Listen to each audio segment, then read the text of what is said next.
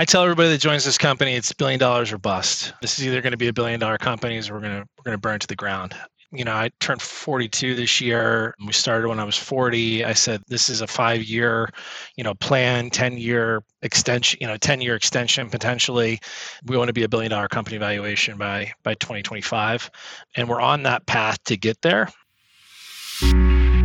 Welcome to the Leaders of B2B podcast, a weekly show where we bring you interviews and in the weeds expertise with today's B2B experts and thought leaders.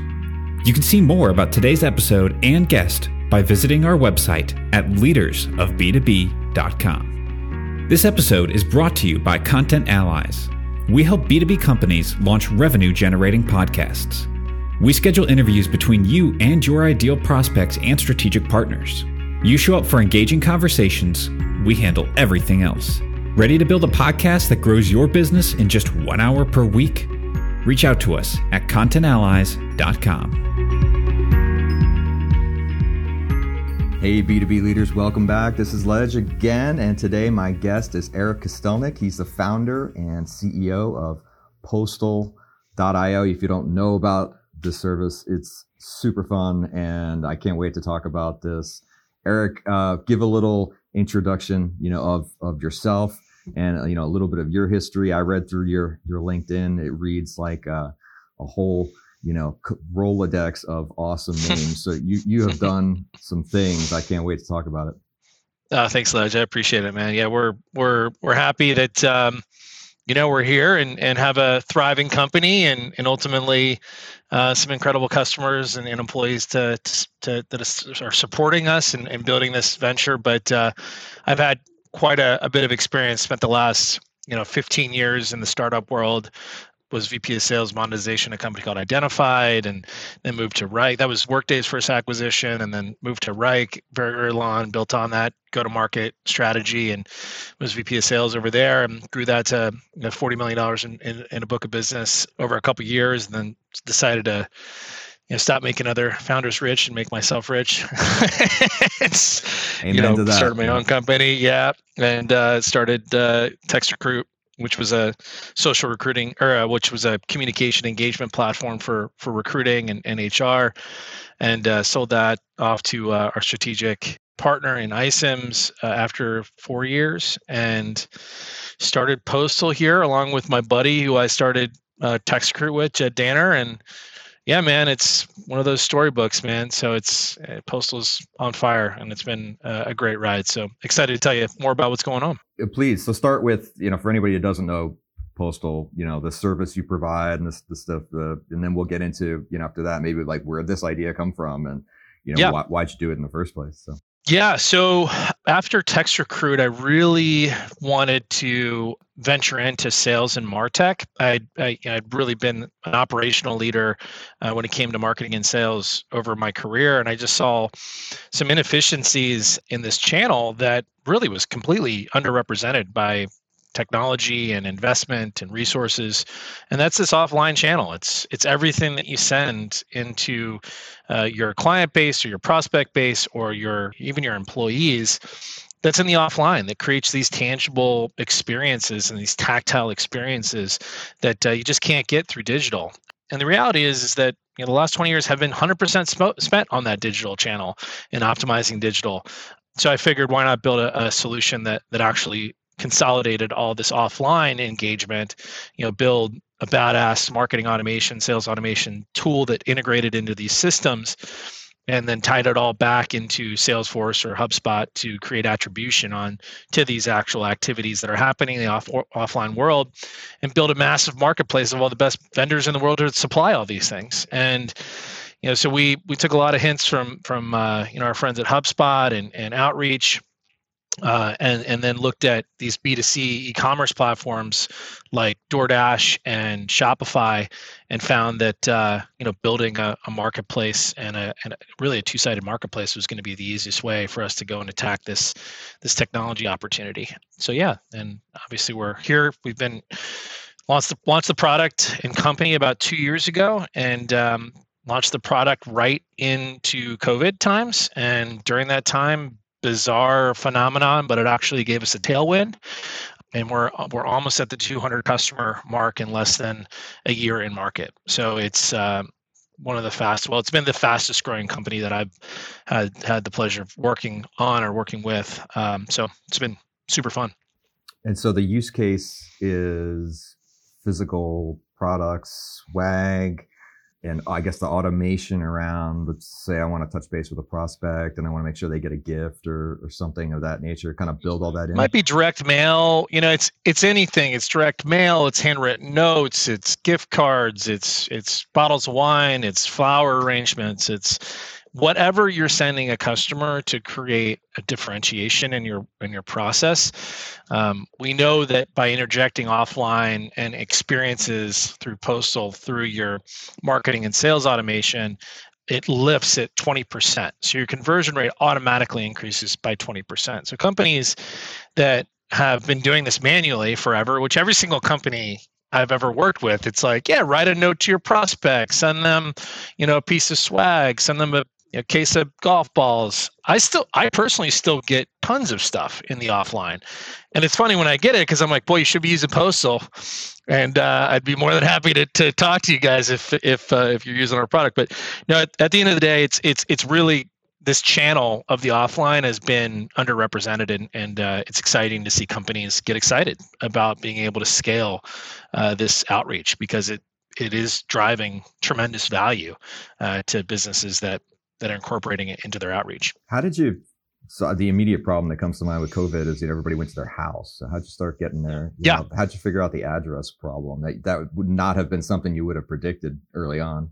No, that was an easy fix though, because you know, email, digital. Sometimes you have to leverage that to leverage the offline, and so we just created branded emails and a workflow that um, that verified people's addresses and then sent it along. And then, just like people have shopping experiences online, we're creating a shopping experience for our customers and to create with their customers and, and prospects and, and employees. So it's it's as easy as you know being able to to select an item, send it to your prospect base, and then they accept that, whether through uh, an email or a link. Uh, they verify their address, and then that recipient then gets the automatic you know delivery information tracking information of when they get the thing and then the reps get the information on when it gets delivered so they can create you know follow up points on that too so it's it's all really connected into this whole entire experience that we're trying to drive and that is helping brands create connections with uh, with their prospects and their customers that they might not have had through just the pure pure, pure digital side of things and I mean, it reminds me of some of the work I did, you know, early on in, in I guess, you know, drop shipping and 3PL and, and things of that nature. Yeah. Is that what the, the back end looks like? Like how do actual physical goods move around? That's a good question. Yeah. So if you think about think about the story of DoorDash, that's really our, our main inspiration for this business on the vendor side of things. What DoorDash decided was I'm not gonna not going to build kitchens. I'm not going to make food. What I'm going to do is go out there and partner with all those restaurants that have kitchens and make food. And then we're going to create a, a, marketplace for people to be able to search those things and create ordering and then sending uh, that food through the delivery network. No, they had to create that delivery network, but what we've been able to do is is partner with logistics companies that are that's their core competency. Their core competency is to get goods, and whether that's a customized item that uh, one of our customers create through the postal concierge, or something that they need to house. Like sometimes companies have books that their founders write, and they order a bunch of them, and they need to store them somewhere. That is a core competency of these logistics partners. So we just connect them through the API into postal, and then you can access all your your inventory wherever it might be at whatever warehouse it might be. So really, if you think about what Postal is doing, it's truly the infrastructure, technology infrastructure um, of this whole entire ecosystem of, of the sending in the offline. So you really have a, a triad there because you have the the yeah. 3PL, you have the vendor of the good or whatever the thing is, and then you have your yep. connection to the the customer. There is it's it's dual sided twice essentially or that that is correct. And the the majority of our vendors actually are able to uh, have instead of drop shipping they, they are able to execute the sends through the back end. Because if you think about postal vendor for vendors that's the application that just instructs them when to send what to send and who to send it to.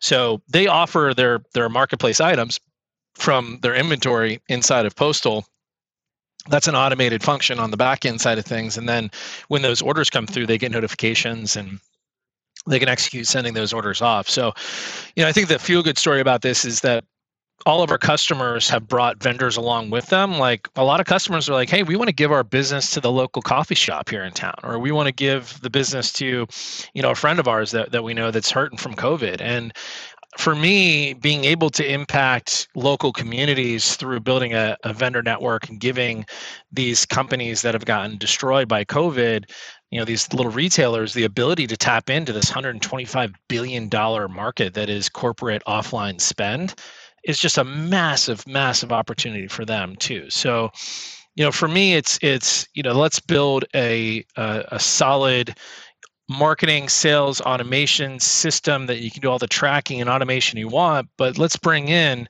these vendors that you know can provide this ass- these assets and these these offerings to our customer base at scale and help them tap into uh, that. And when when obviously customers are are looking to do something unique that some of our vendors aren't able to offer, then they go through our concierge service. We spec all that things out, what they want to send. We send it to the warehouse, and just like our vendors, you know, the warehouse then takes the back end of postal and and fulfills those orders uh, accordingly. So again, we're, we're not in the business of touching the actual product, just like DoorDash is not, not in the business of, of touching the, the actual product except in the delivery process. But that that piece uh, is being fulfilled by our, our warehousing vendors, which is which is great. Yeah, yeah, really cool. What have you learned in this adventure that you didn't predict, you know, early on? Uh, I'm sure you had a model in your head and, you know, some of the things went as planned and um, some things were surprising. What, what was that look like? Well, nobody can prepare you to launch uh, a company in the middle of a one eh, once in a hundred year cycle pandemic. So that is probably like if you were to if I were to list the the the risks of the business, which we did, you know, prior to executing the starting to execute the business model, you know, pandemic was not on that list. It wasn't um, on anybody's so, list. correct. Correct. So how do you how so what are you able to do? And we the only thing you can do is move forward. Um, and there's no you know there's no reason why you should be stopping your business and you know and adjusting for the pandemic from a risk perspective you need to understand hey what risk does this p- uh, present to you but for us because we believed we actually had a tailwind with covid and companies were locking their marketing closets up and trying to figure out how they could solve this problem with technology Eh, that that was square suited right in our wheelhouse. So that was actually a benefit for us. And after we found product market fit in 2020, you know, it just it's been a it's been a rocket ship since then. So I think that there's there's always challenges that that you're faced with and, no, no, matter if it's a pandemic or you know something personal or something that you just can't control you know from a market perspective or an e- economic perspective you, know, you just got to make sure you're agile enough in order to to right the ship and uh, and take it in the right direction. And I feel like you, you can only do that by having amazing people that support you. And um, you know this this crew that we have here at Postal has been I call it the all star crew from Jed and my our, our experiences in in business. We've been able to pull over some incredible incredible talent that help us weather the storm and ultimately you know created opportunity out of what was a, a pretty tough time. Um, so now, obviously, we're we're better for it, and uh, you know, as as we start to come out of this pandemic, the business is even stronger. So I actually I think it's uh, it was a great great experience, and it, you know, you just got to work through these things, and and it was yeah, ended up being awesome. So we're we're in good shape. I hear that story from serial founders so much. The, the people collecting over the course of your adventures that I and I I've had the same experience that uh, you know many businesses down the line I I have this collection of the best people that I've cherry picked and stayed in touch with along the way. I just I think that's critical. I just don't know if you could hire from scratch and uh, create those uh, you know mind reading connections that you have with those those folks without having been in the trenches together. Yeah i think it's so I think it's doable. I because th- I've done it before. You know, I like I wasn't when I became a founder. So when I was building sales and marketing teams, you have to have a really good recruiter that is a partner of yours. And I luckily was able to have my wife, who is an incredible recruiter or was an incredible recruiter. So she knew who I meshed with. She knew the profile. And we had identified these profiles of people, you know, over the last 10 years that worked well with Eric. And at the end of the day, like you have to be really working well with your leadership and understanding how to. And what we did was we established this foundation of of athletes and musicians and you know theater actors, people that that had this. And this is in the sales and marketing side side of the house people that had this almost chip on their shoulder uh, and this ability to perform at, at stressful times and we actually developed a, a, model of how to recruit for those people and we're very successful on that um, and as a founder you know when we started TextRecruit which was the last business that you know jed and i jed was a part of that business as well and, and, and my co-founder there as well. You know that that that kind of model of establishing who you mesh with you need to make sure that you keep that close. And for your for your for people who are listening that don't have you know maybe might be your first venture have, have not had a lot of experience hiring you know you really got to partner well with your recruiting team or an outsourced recruiter that really knows that profile um, and you have to profile these people out and really understand their stories and how they fit into your into your world and then if you do it right and you help them earn money have fun and learn which is the three core of of things that we do, right? You want to earn, learn, and have fun. If you're able to do that, then they'll come back and you know they'll want to they'll want to do it again. And th- that's what we've had with with Postal. You know, there's people that have had that experience, and we hope that you know I've seen some of my leadership over the the years move into other companies and taking the process and methodology and recruiting strategy that we had, which is so much fun for me to see, and they're creating their own ways of of, uh, of of gathering and building that network. But network is actually absolutely a huge component of the success of any business, and and um, you know any any public company founder that will that you talk to about that will will say the same thing. Yeah, absolutely. Expound on that, how did you figure out the profile of people who work well with Eric? I mean, that, that's you know, it's simple and yet profound. You know, because that meaningfully does not include everyone. And I think we often think about this idea that we have to have this perfectly balanced team of, you know, different types of, of folks. But you're saying there's a profile that that worked for you and you stuck to it. But how'd you get there? Yeah. So first off, definitely important to have profiles of people that are not exactly the same. So my profile is is also also understanding that you can't have it overloaded on one side. So the way I looked at it, so when I was younger, you know, I, I moved around a ton when I was a kid. I, we moved, I was born in Long Beach and then moved to uh, Northern California, and then moved to the Midwest, and then moved to New Jersey and Philly, and and you know out in Pennsylvania. So I moved around, and then I eventually get, got back to the Bay Area. Now we're down in SLO. So all this life experience that I've had in meeting people, there was kind of I established a, a way, very as a young, young kid, of how I would inter- interact with people, and that would be through sports, through music or through theater, right? So never a big actor, but I just you know I, I, appreciated the arts i just appreciate people that are in that in that world that can get on a stage and and really perform right that's such an and that by the way as a as a you know, basketball player in high school and college as well as you know playing sports my whole entire life that also is you're on a stage and you have to perform extremely well in music and understanding the theory behind music and then performing all of those things are like very important parts of my life that I was able to to experience in my life and those are kind of the core fundamentals of the people that I hire. And generally when you find those people that have had those those experiences of of the arts or with sports, they generally have gone through something that has been challenging for them or they've failed in points in their life that might have been big failures, right? Not getting the starting job or not being able to get first chair or not, you know, not doing something from a theater perspective that, you know, that, that, you know, audition went wrong or something. All those things, you know, get, get into a position where you just you know they it creates chips on shoulders and i ask people about what their chip on their shoulder is during the interview process and some people are like i don't have a chip on my shoulder. It's like no everybody's got a chip on their shoulder. What are you what are you trying what are you trying to do? What are you what are you trying to do? It's like and i think you know growing up and and you know and kind of going through that experience of of failing and trying to prove that's that's something that drives i think everybody and i like finding those people that like want to like prove something. They want to be the best, and they want to, you know, be this this valuable part of either their family or their community, and and just have this like intrinsic drive. And that's a that's a big big piece of this. Yeah, absolutely. Well, it doesn't surprise me that you originally were staffing sales teams with with that guy. Certainly relate yeah. to the you know the, the stagecraft of the sale. so, mm-hmm. um, got to be a good storyteller too, man. Storytelling is is yeah. is a key. Yeah, absolutely, so. absolutely.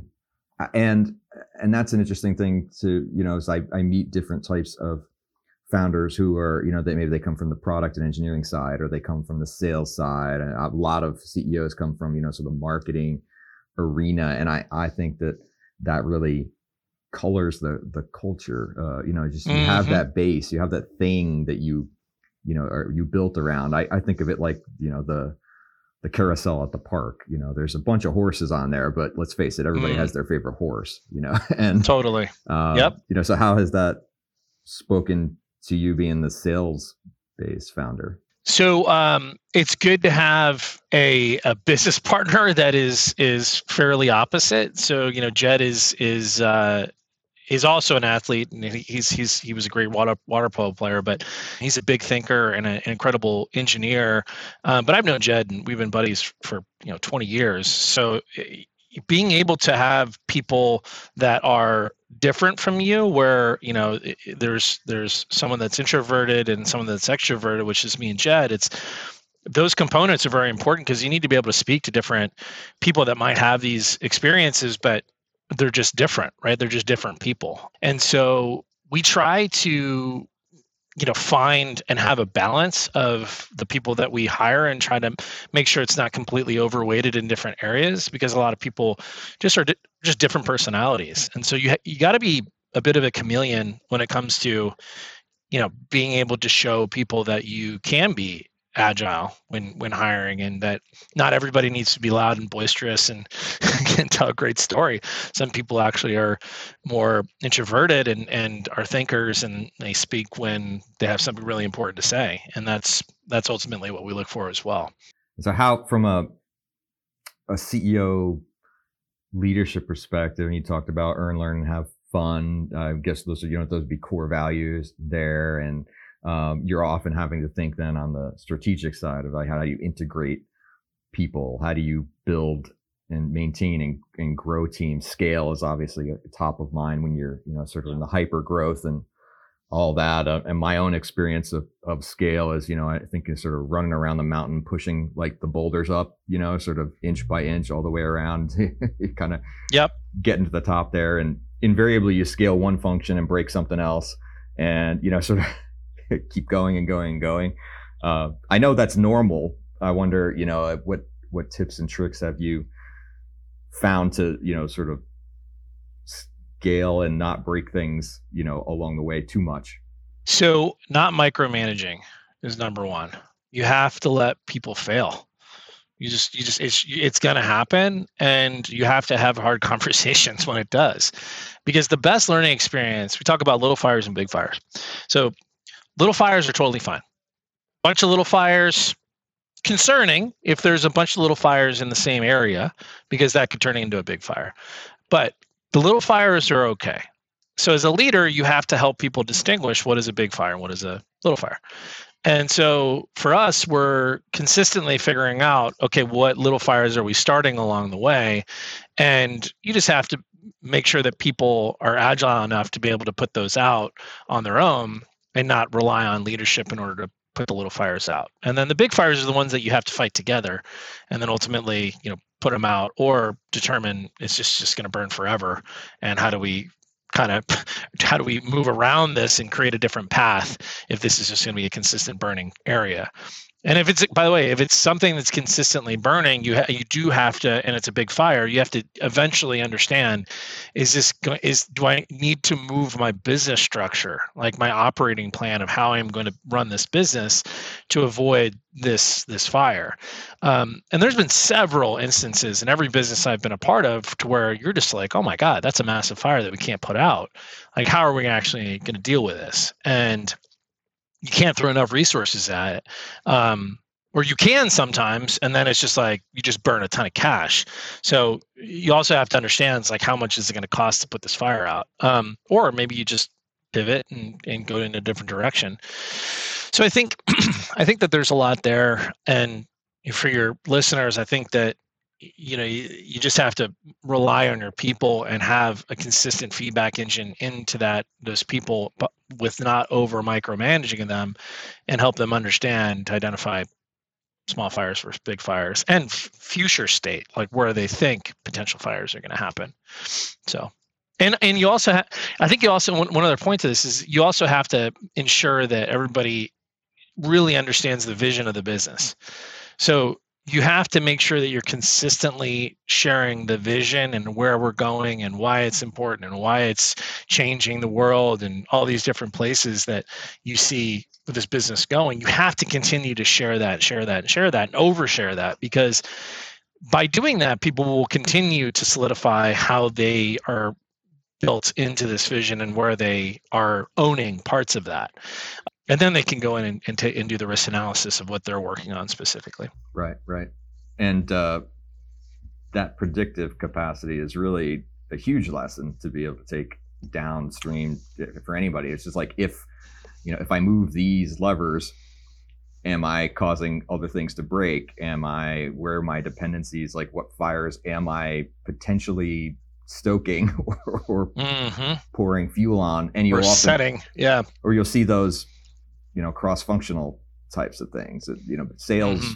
can do a thing that happens to really have major financial or operating you know issues or you know engineers can uh, getting getting the wrong client in that's giving you the wrong direction or you just it's too big of a client to support or you know companies you're, you're always blinded by the sale and i think sometimes you know we've been in a couple situations in my past where you know, big companies, big deals are always super awesome, but are they taking you in the wrong direction from a product perspective?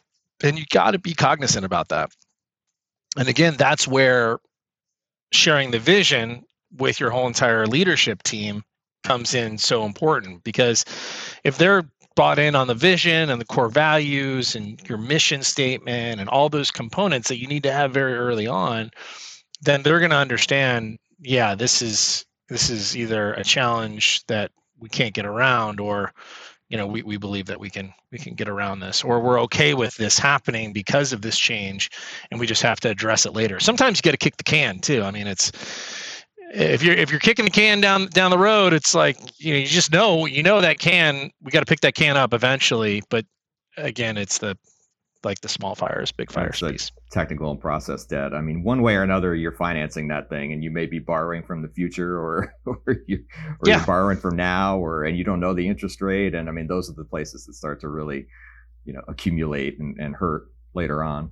Yeah, the the investment of, of resources, because um, resources and time, or resources are, are finite, right? And time is finite in startup land. So you, you only have a certain amount of time, you only have a certain amount of money. And you know that money and that time needs you need you need to build a plan in order to execute that that time those resources and that vision of where you're going and if you don't have the right people or processes or technology involved in the in the in the company then you run into issues because it's just it, you just are not you're not set up for success. And many many gravestones that are out there in Silicon Valley and all over the world, you know, it can be, you can look back on that going, man, that was a great idea. Why did that fail? Well, it just so happened that it wasn't the right team or the right processes or the right technology to scale and attack that that opportunity. Um, and sometimes you get a, a competitor that comes along and does it better and faster and cheaper, right? And sometimes that becomes the leader in the space. And you can point to those you know in every industry in every category of hey who was the third what's the third mover advantage? What's the fifth mover advantage? And uh, being a first mover advantage is great. We had that at TextRecruit but you know at postal we're like a fifth mover advantage well that allowed us to be extremely agile when it came to building this company because we knew a lot about what was going wrong in this industry and so that allowed us to to build you know a scalable business like we have today. Yeah, absolutely. And you can look at uh, the lessons learned from other people's burning piles of money and sort of not do those things.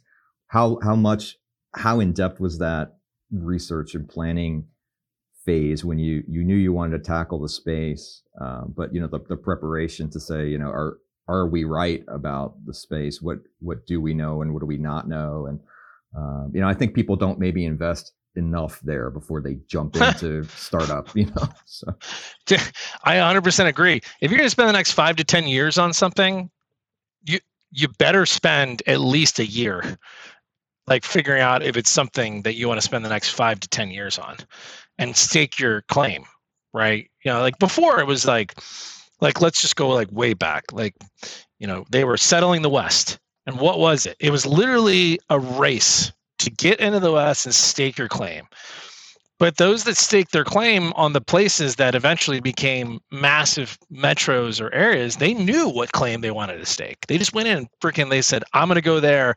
And they go and they stake it. Some people were just like, I want to stake as many claims as possible. So I'm going to hire a bunch and maybe a couple of them will work out. But that's the same thing with with this. There are going to be some companies and founders that decide to like do a ton of things and like state their claims and then by the way that's not horrible. That's still a good strategy but maybe those claims are going to be smaller.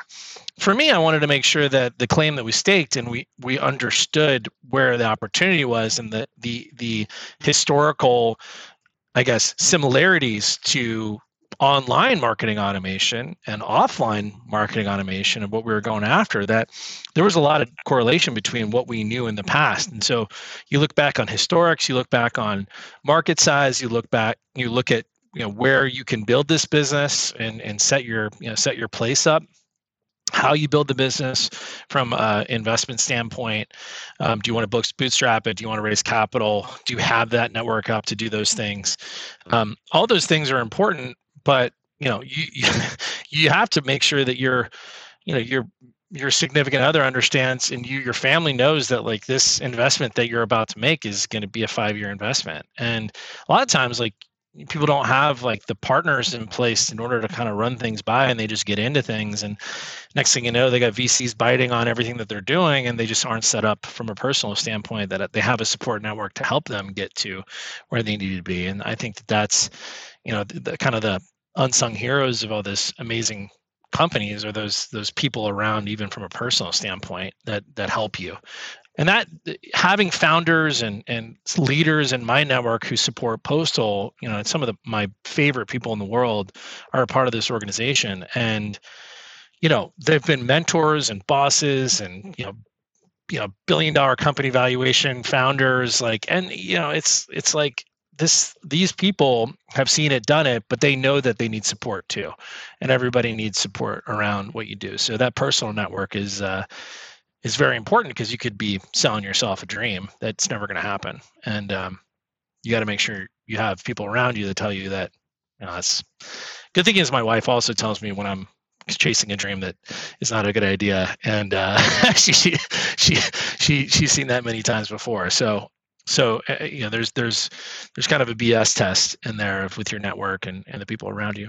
Uh, as, as postal the, postal definitely passed the bs test so it was it was good. And as the idea founder type you know I, I think what never makes it on the linkedin and the the storyline is you know all the epically terrible choices that we could have made that we luckily we're advised not to and or no i had 10 choice. i had yeah. 10 before we yeah. started postal. Right. And like five were in the martech sales tech space and the other ones were like bananas. Like they were and like i remember there's a couple i won't even share because they're the most ridiculous ideas ever but you're like i think this maybe could be a thing you know? And it's like and it was just a really bad idea. But the the the reality is like you just have ideas. You got to be able to share them with people that you trust and, and who who trust you that you're not you know you're just running things by them and then you know a couple stick and then you got to do the research and dig in. And you know we we were we involved our our venture capital partner very early on in this one because we knew it was going to be capital intensive.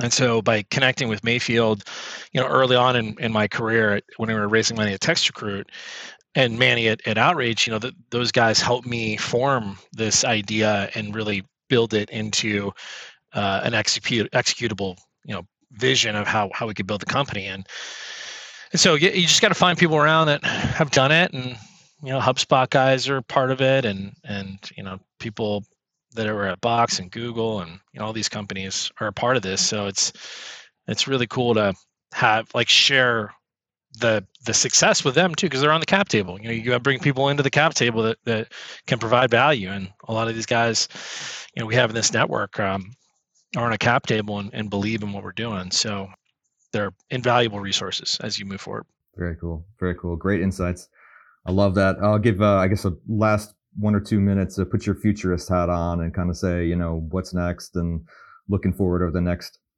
couple of years what are you guys trying to pull off personally, professionally? You know, what's it look like for you? So I, I, tell everybody that joins this company, it's billion dollars or bust. This is either going to be a billion dollar company, or we're going to we're going to burn to the ground. This is like you know I turned 42 this year. We started when I was 40. I said this is a this is a five year, you know, plan, 10 year extension, you know, 10 year extension potentially. We want to be a billion dollar company valuation by by uh, by 2025 and we're on that path to get there so you know for us it's it's all about executing the vision of this company and at the end of the day it's going to work or it's not and we're just going to take our experiences and our network and and put it to work and you know 5 years from now it'll be either a public company and and extremely valuable to our shareholders or it won't be and that's just what we're working on all right i'm going to put it on the calendar just to check back in so. Please do, man. Please do. Please do. I would love to be right. I would love to be right, but we know how these things go, and and uh, this is going to be. This has the biggest chance of it. This this absolutely does in my whole entire experience. So it has the has the the best chance. Um, so I just look at this and just go, this is an execution opportunity. Can we execute at scale? And I think you know we're the people to do it, and that makes me excited. Rock and roll yeah, man. Eric, man, thanks for coming on, sharing all this stuff. Love the stories, and uh, I, I, know the audience got a lot out of it. Appreciate it, Ledge. If uh, anybody wants to reach out to you, what's the best way to do it? LinkedIn. We're on that. I'm active on it. I read all my messages. I get back to all my messages. You know, if you hit me up, yeah, I will respond to you. Um, I do think that it's it's like fake that when people just don't get back to you or you know it's like they try to big time. I try to answer everybody. Everybody's trying to start something or has an idea trying to sell something to me. I don't buy a lot of stuff from people that hit me up on linkedin. So if, if you're trying to sell find one of the leaders that that is that you're trying to sell to in the company and uh, and hit them up. Um, but uh, you know people that have ideas or or want to run stuff by me uh, shoot me a note and i'd be happy to get back to you uh, but uh, that's that's the best place Awesome. Well, we're looking forward to seeing what happens with Postal, and thanks so much for hanging out. Appreciate you. Thank you. Thank you for listening, and we hope you enjoyed this episode of the Leaders of B2B podcast. If you enjoyed the show, please give us a five star rating. And as always, you can see more information about this episode and all the resources mentioned at leadersofb2b.com.